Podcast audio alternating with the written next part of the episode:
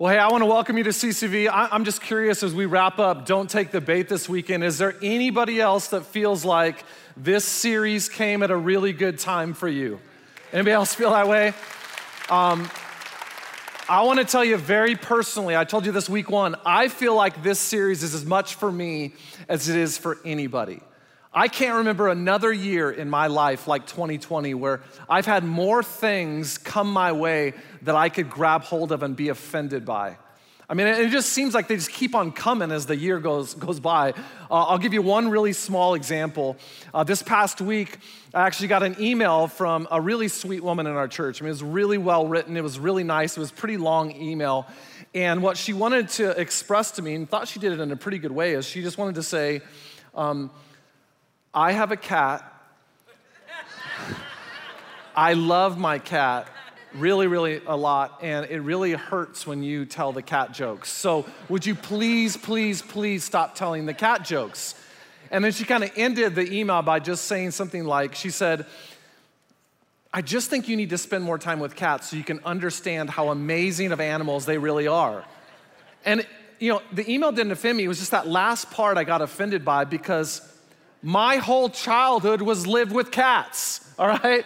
My mom, I think, is in this service right now, and I love my mom to death. She's one of the greatest animal lovers I know. And probably growing up, we had about 10 different cats, and we had probably 10 different dogs. We had all sorts of animals. And because we had so many cats and so many dogs, and because I saw the difference, that's why I make so many cat jokes, okay? And um, for you cat lovers out there, please hear my heart. Uh, every time I tell a cat joke, it's really meant to be lighthearted and fun. Please hear that. I love you, okay? I may just not love your cat the way you do, all right? So, but the, I was just like, I mean, those are the little offenses, right? And we, we deal with little offenses all day long. I mean, you get you know, cut off on the freeway. Someone does something on social media that ticks you off, right? I mean, you get a sleight of hand or someone makes a snarky comment at work. And what do we do with the small offenses? We learned this week one. Small offenses, what are we gonna do? We're gonna step over them. We're not gonna take the bait. Because remember, Jesus used the word scandalon. That's a Greek word to say what an offense is. And a scandalon is literally the bait that when you take the bait, the bait is what triggers the trap to close on you and destroy you right? That's literally what an offense is. So, we've been learning throughout this series. The one thing I want you to hear is that the moment you take the bait, you hold on to an offense, you immediately put bitterness in your heart. And bitterness will absolutely destroy you. Destroy you. In fact, earlier in April of this year, um, I got a letter from someone uh, that's a doctor that attends our church. And uh, they actually wrote this to me. They said, Dear Ashley, my wife and I are members of your far west coast CCV in Oregon. Said, What I mean is, we watch your services every week online, and God has used your messages to really bless us. In your message this morning, this is back in April when we were doing our series called Good Medicine on Pain, he said, You touched on the destructive power of bitterness. And what he said next, it, it stopped me in my tracks, and I just want to I want to put it on the screen so you can let this sink in. This is a physician. Listen, I've been a physician for four decades and have seen more lives destroyed by bitterness than cancer, addiction, heart disease, diabetes, and contagious diseases combined. And when he said that, it stopped me in my tracks because I thought this is a 40 year physician that would say this bitterness is the root of so many issues physically in your life. It destroys you. And as a pastor, I would say this bitterness is a root of so many of your marital issues, so many issues in your family, so many issues in your career, so many mental health issues are because of bitterness that seeped into your heart. But listen, what, what, is, what is always preceded? What, what is preceded by, from bitterness? Bitterness is always preceded by an offense. So if you don't learn to deal with the offenses in your life, you'll never be able to deal with the bitterness. You'll just walk around like a bitter person all day long. And that's why you can understand why in the book of Ephesians, Paul, who learned from Jesus, right? He knows, he's like learning about Jesus. He, he says this in Ephesians chapter 4, verse 31 Get rid of, get rid of all bitterness. Throw it in the trash. Stay away from it. Get away from it because it'll destroy you. And I'm so convicted by that idea because, you know, week one we said what? We said, well, well, the little offenses, like just step over them because you don't want that bitterness in your life. But here's what I want to talk to you about today. And I don't have the trap on the floor anymore. And here's why. What do you do with the offenses that are so big you can't step over them? You can't even go around them because it's like the offense is so big that no matter where you walk, no matter where you go, the offense is there. It's just too big. Let me give you a few examples. What, what do you do with the affair? I mean, how do you step over that? What do you do with the betrayal from a friend that you trusted? What do you do with the sexual abuse, the physical abuse, the person that raped you and stole your innocence? What do you do with the, the offenses that are so big that even if you ask someone to give back what they took from you, they can't do it? How are they supposed to give you back your childhood? How are they supposed to give you back your innocence? How are they supposed to give you back the career? What do you do with the big offenses? And that's what I want to talk to you about today. Because aren't there some offenses that they're so big, of course you took the bait? Of course you took it. I mean, uh, there's some offenses that it's almost impossible not to like get offended and live offended. But when you live offended, watch this. Remember, it holds you back. It holds you back from the future God wants for you. God's plans for your future are so big, but they will always be held back when you hold on to the trap, the trap of an offense. So here's the question how long do you want to stay in the trap? When you grab hold of the trap, who's trapped? The one who offended you or you? Well, that's you. And I want to talk to you today about how you deal with the big ones, the ones you can't really step over. And for a lot of us, that's almost all of us. Something really big has happened to offend you. And the answer on what we do with the really, really big offenses, how to get past them, it's really, really clear in Scripture. I want to show you exactly what it is. Watch this. Ephesians chapter 3, verse 31 says, Get rid of all bitterness. And we're thinking, like, okay, but how would I do it? In the very next verse, we get the answer forgiving each other just as Christ forgave you. Forgiving. Forgiveness is the answer for moving beyond the big offenses in your life. I want to talk to you today about forgiveness. And can I just, uh, uh, can I just say something up front? Can we just admit this? Hearing about forgiveness as the answer to your big offenses is not really compelling, is it? Can we submit that? Anybody else here? Like, raise your hand if you're like, I love to forgive. Like, I want to forgive all the big stuff in my past. No. I mean, who wants that, right? I mean, if I stood up here today and I was like preaching and I said, you know what the key is? You know what the key is? Because here's the big idea for today. Forgiveness is the key that unlocks you from the trap of an offense. And you're thinking, like, forgiveness? That's the way to move on? Exactly. You're thinking, like, oh, if I said this today, you know what? Revenge. Revenge is the key. You'd say this, you'd be like, man, I love this church. This is awesome. Like that pastor, I could listen to that guy. I mean, think about it. All the great movies we love are about revenge. Think about it Godfather, Gladiator, Rambo, Rocky. They're all about revenge, and we love movies about revenge. I mean, even the notebook's about revenge. Did you know that? You're thinking, like, the notebook's about revenge? No, it's not about revenge at all, okay? I'm just trying to make sure you're paying attention, all right? It's just a sappy romance movie. But what we learned week two is that revenge doesn't free you from the trap. In fact, it just gets you deeper in the trap. Well, okay, if it's not revenge, you'd even feel better if I said this. Ignoring is the key. If you just ignore it and just like, don't think about it, you feel better about that. But last week I thought Mark did a great job talking about how ignoring that puts you deeper in the trap as well. So, what is the answer? Scripture is crystal clear. Forgiveness is the key that unlocks, releases you from the trap of offense and the bitterness that will destroy your life. And learning how to forgive is more important than you could ever imagine. In fact, Jesus, throughout his whole entire ministry on, on earth, as, we as recorded in the New, New Testament, he talked about forgiveness all the time. In fact, I think he talked about it so much that his disciples are starting to get a little worried. Like, Jesus, are you serious about this whole forgiveness thing? In fact, one day in Matthew chapter 18, Jesus is kind of drilling like forgiveness home. And it says one of his disciples came to him and said this. Then Peter came to him and asked him, that's Jesus, Lord, like I know you're talking about forgiveness all the time, but I have a question, and it's a good question. How often should I forgive someone who sins against me? And then he throws out a number. Seven times? Now, please understand the context of what Peter's saying. What happened, what was happening in Jesus' day is that all the rabbis, we know this from history, not the Bible, from history in the Babylonian Talmud, which is a book that records the teachings of the rabbis during Jesus' day, the rabbis said this. They said that when you forgive, you only have to forgive three times. After three times, you're not required to forgive anymore. So, what's Peter do?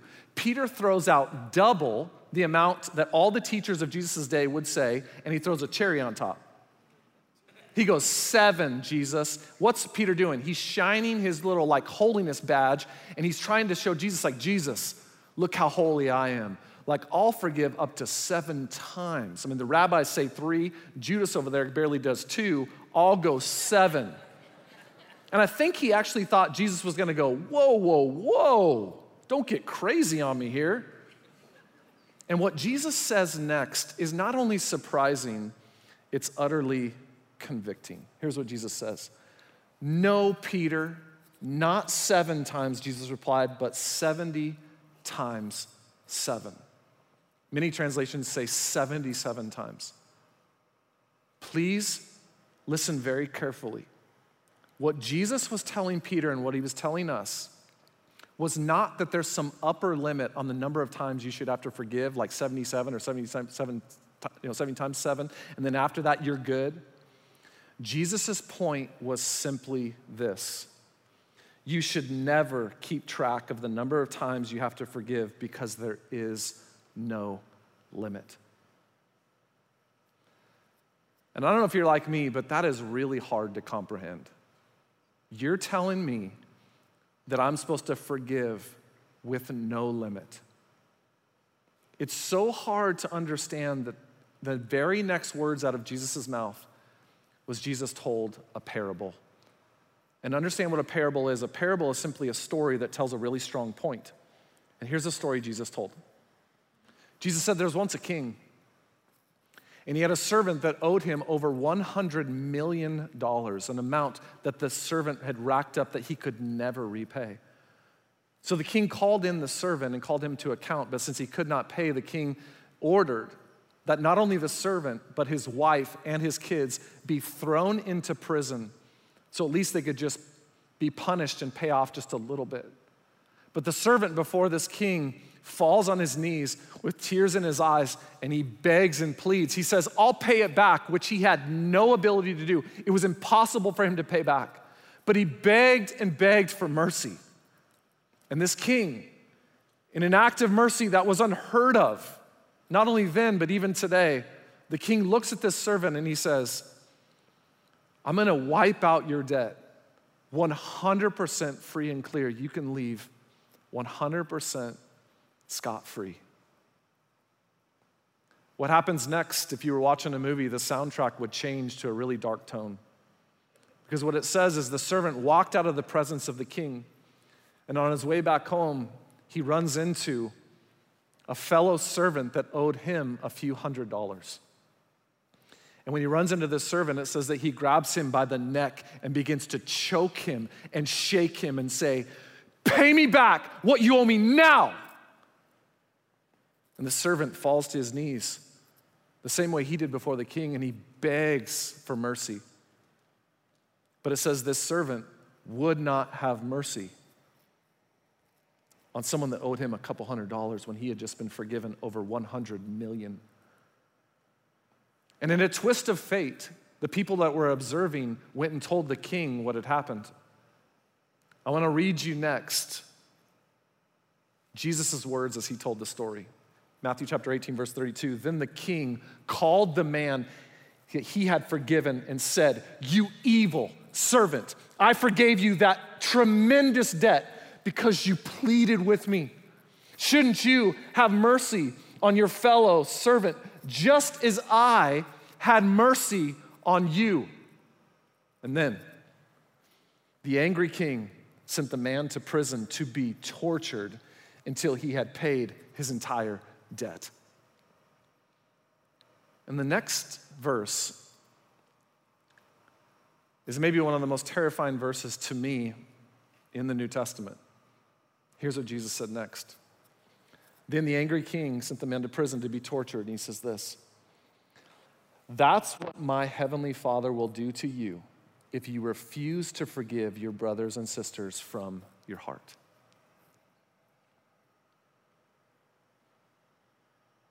If you refuse to forgive, Jesus says in another place, you will not be forgiven. Now, every parable that Jesus told, you have to do two things. You have to answer who's God in the parable and who am I? God's in every parable, and a picture of us is in every parable too. In this parable, who's God? He's the king. Of course, he's the king. Jesus told this parable, he gave a summary of the gospel message, the, the, the message of, of all of Scripture, the good news, which is God sent his son Jesus to this earth to die for you and die for me to pay a debt that we could never pay. All of us have sinned. Romans 3:23 says, "For all have sinned, we all fall short of God's glory." All of us, if I look at my life, I have racked up a lifetime of sin. And when I die, when I die, I will stand before God with a debt that I could never pay. I deserve a Christless eternity in hell. God's perfect. Only perfect people go to heaven. And yet, the answer that God gave us is He sent His Son Jesus to live a perfect life and die on a cross and, rise, and from the dead three days later so that all of us, without having to earn it, it's a free gift, all of us could be forgiven. I'm forgiven. If you've decided to follow Jesus and be baptized, you're forgiven, and it was free. You didn't have to do one thing to earn it. It's the most gracious act of anyone in history to offer that level of forgiveness. Who are we in the story? So many times, we're the unmerciful servant. We rely on the forgiveness of God. And we walk out and we will not forgive others.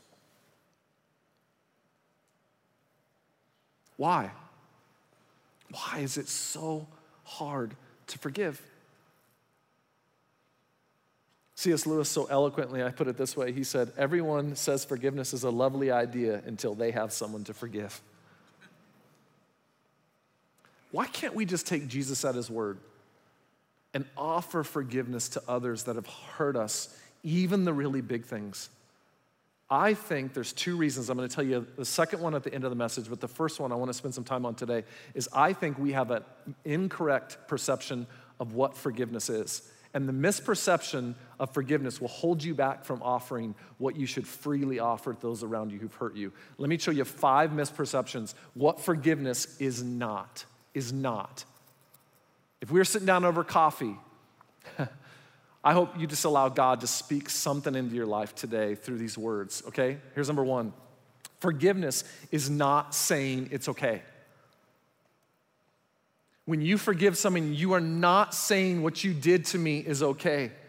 When Jesus forgives you freely, did he say what you did is okay? That spring break you had. Yeah, you know what I'm talking about.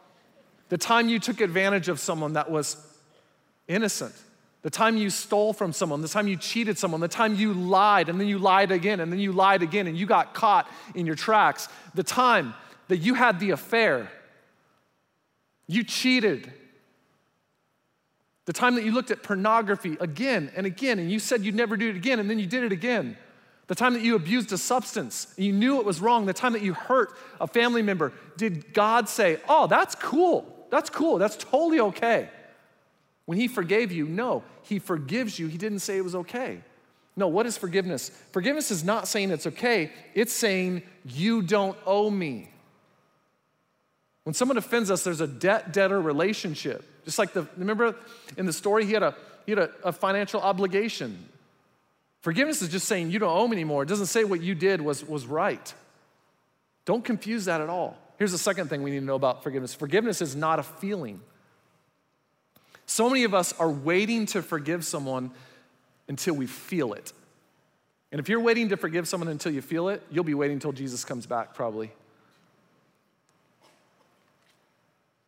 When Jesus hung on a cross with nails pierced in his hands and his feet, with his side, and, his, and just his head just bleeding, do you think he felt like forgiving?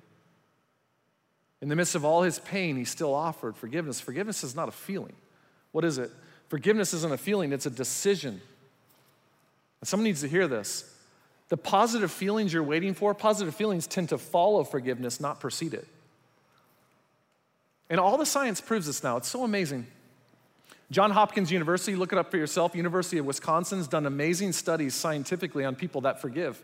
From a medical standpoint, here's what they say People who forgive report using less medicine, they report sleeping better, and they report less physical complications and more and less illness.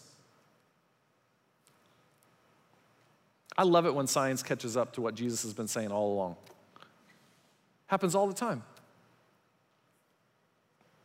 It's not a feeling. And oftentimes you act, the act of forgiveness will bring the feelings that you've been wanting the whole time. Here's a third thing forgiveness is not forgetting or ignoring. You may never forget what they did to you fully. I think the pain will subside, the bitterness will go away, but, but forgetting it, you may never forget it. Forgiveness is not forgetting. And forgiveness is not ignoring. I mean, Mark showed us that last week. It's not ignoring what someone did. What is forgiveness? In many ways, forgiveness is remembering, not the offense. Forgiveness is remembering what Jesus did for you and offering the same to others. That's what forgiveness is. You know who struggles the most with forgiveness? Those who've forgotten how much Jesus forgave you. That's me. That's my struggle so many times. Here's a fourth thing forgiveness is not the same as trust. So many times people think, well, I can't forgive him. That means I have to trust him now. Wrong. Forgiveness and trust are to- two totally different things. Forgiveness can happen in a moment, trust oftentimes happens over time. So, what do we know?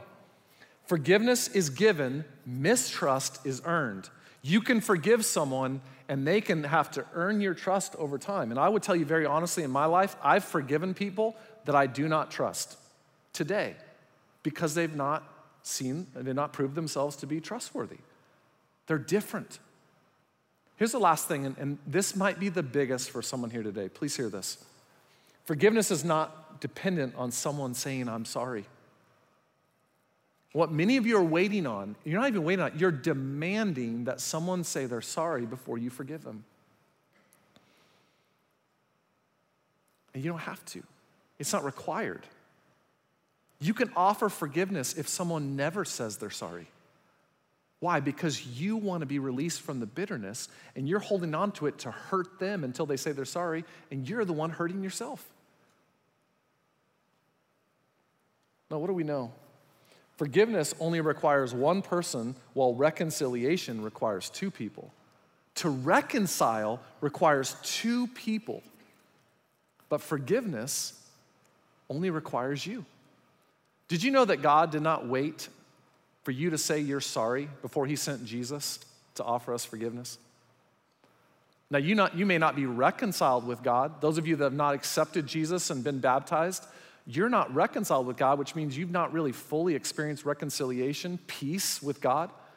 But God offers his forgiveness to you free of charge. The Bible says, while we were still sinners, Christ died for us.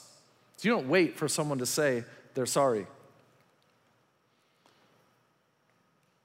How would we understand what forgiveness is? If those are five things forgiveness is not, and I could go on and on, what is forgiveness? Listen to this, this is so good. Forgiveness in the Bible is the Greek word, it's a word that means to release, to let it go. And isn't that an appropriate word as we've been talking about how to move past an offense. Because what an, was an offense? Offense is when you take the bait and now you're trapped,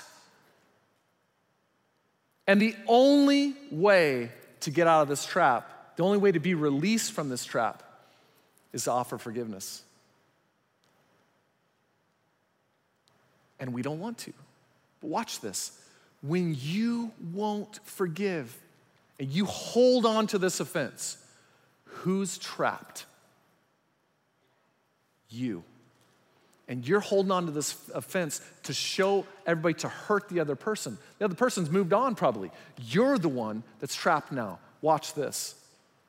Many of you here today, the one thing holding back your marriage is that you will not let go of the bitterness of a past offense. And God wants to move your marriage forward, and yet you keep being held back because of the bitterness and you won't let go. Some of you are single here today and you want so much to have a great relationship with someone, and every date you go on, you know what they see in you? Bitterness. They see bitterness and they run. That's why you can't keep a date. You'd say, No, it's just my personality. It's not your personality, it's the pain you're holding on to from the past. You're bitter. And you'll never move past the bitterness until you let go of the offense. Some of you in a career, man, God wants to take your career so far forward, and yet you keep getting pulled back because you're bitter. No one even likes working with you. The big thing here, someone needs to hear, is that someone here, you have a child or a family member that's begging begging mom or dad to let go of the bitterness. Because your bitterness doesn't just affect you, it affects them, it affects everyone that's around you. And that's why you've heard this probably saying before unforgiveness is like drinking poison and expecting the other person to die. I think that might be inaccurate. A more accurate saying would say this Unforgiveness is like drinking poison, giving some to everyone you love around you, and then expecting the other person to die. Because when you hold on to the pain of a past offense, you leak bitterness to everyone around you. And that's why if you can't move past the hurt in the past, in the past, you'll bleed on everyone else around you. And you know what you've done? You've tried to release it, you know it's holding you back. You know it's not. So, what have you tried? You've tried everything. I mean, you tried all the self help books. You joined Oprah's book club to help, right? I mean, you went to counseling. You've tried meditation, yoga. You've been trying to fall asleep to the sweet sounds of Kenny G every night. You know, I mean, like, you're using all the sleep aids. Your own willpower will never release you from the trap of an offense the only answer, the only answer to break free to the future God wants for you. What's the answer? What's the Greek word? What's the Greek word? Say it out loud. To release. That's the only way you can move to the future God has for you. And your future is too big for you to hold on to an offense from your past. God's calling for some of you. Your family, your career, your marriage is way too big. And what you're thinking is the offense is too big.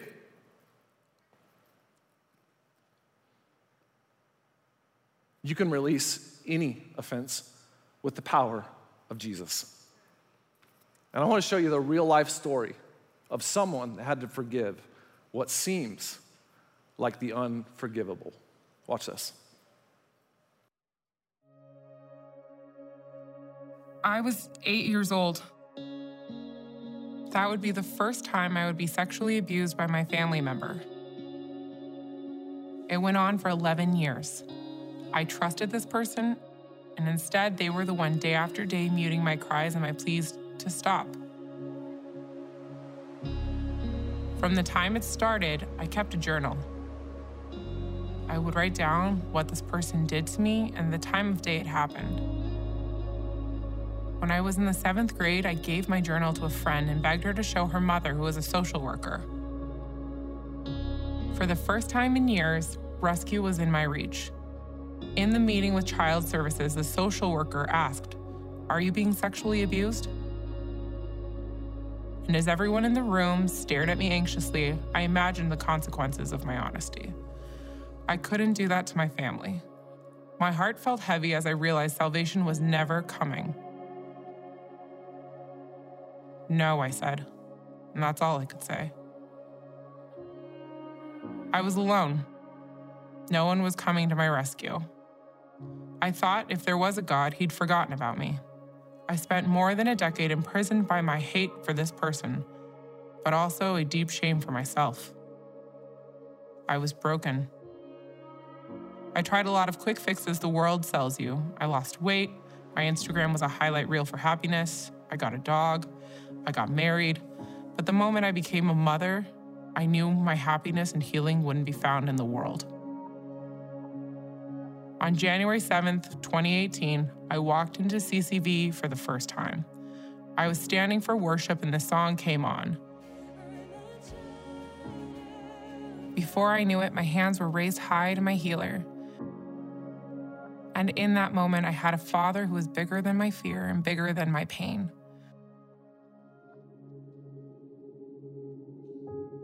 God took those chains I had been dragging around and broke them. I was free. I was no longer a captive to my brokenness. My abuse didn't define me. My life was transforming from my deepening relationship with God. 2018 had been a year of restoration and healing, but due to circumstances, I still see the person who violated my body and soul. What once was fear evolved into anger, I wanted justice. I wanted him to know that what he did was wrong. I spent so much time thinking about how I wanted revenge, it began to rob me of any joy. The new year was fast approaching, and like everyone, I was thinking about my resolution. I wanted to be happy. I gave God my fear, and now I just had to give him my heart. Over the course of 52 consecutive Sundays at CCV, God would renew my spirit and transform my soul. Through His Word, every series and every opportunity to worship God filled me with His peace.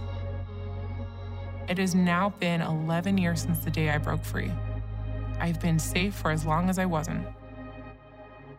But I know through it all, there was never a day that I walked it alone.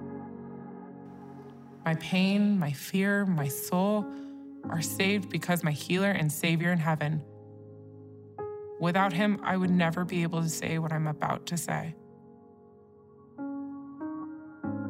Dad, I forgive you.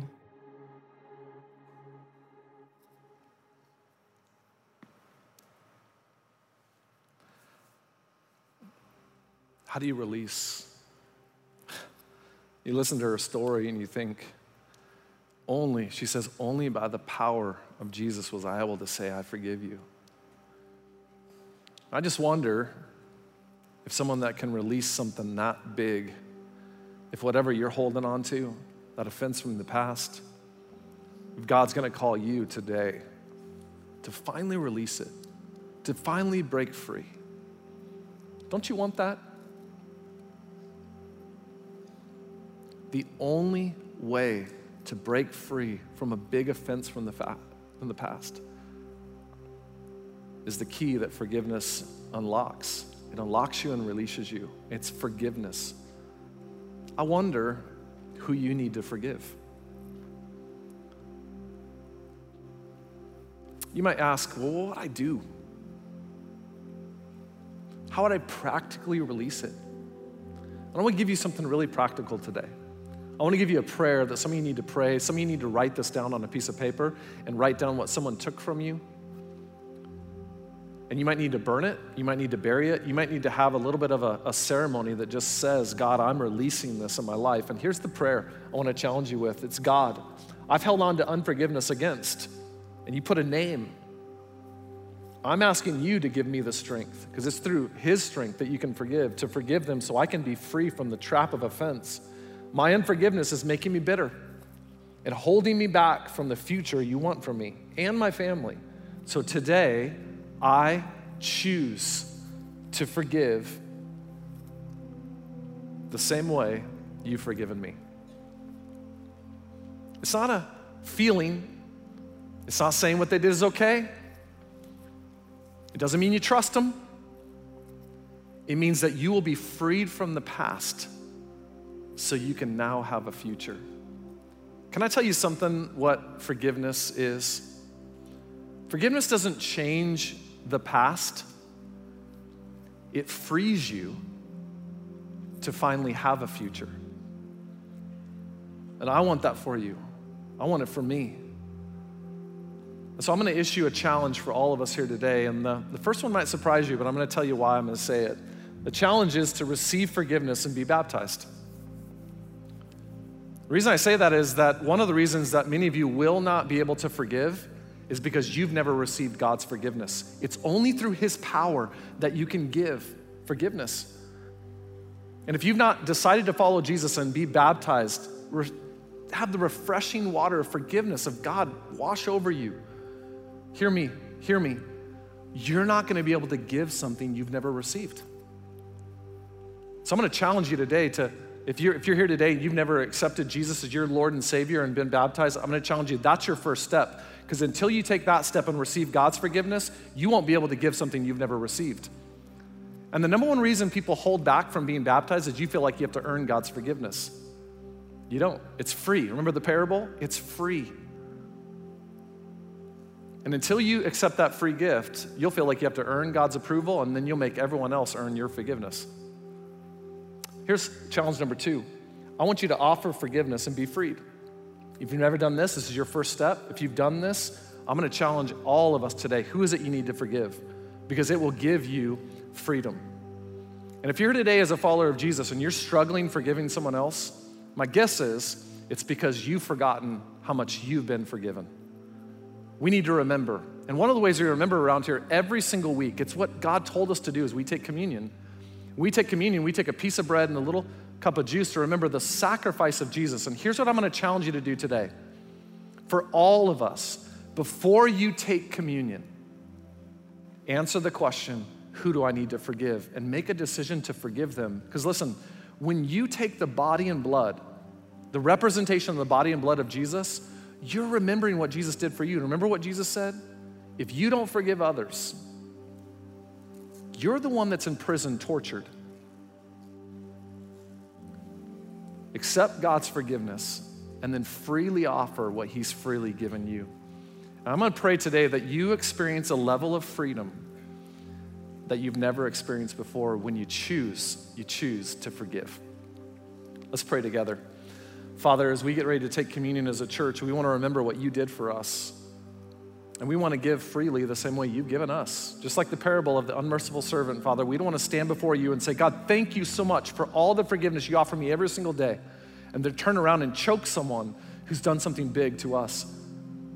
God, may we offer forgiveness freely as you offered it to us. And I want to pray specifically for the man or woman here today that has never received your forgiveness. They've never been baptized, they've never gone all in with you, Jesus. I pray they accept you today so that they can have the power and the peace to offer others what you freely give them. We take communion today remembering you and your sacrifice, your forgiveness. Help us forgive. In Jesus' name, amen.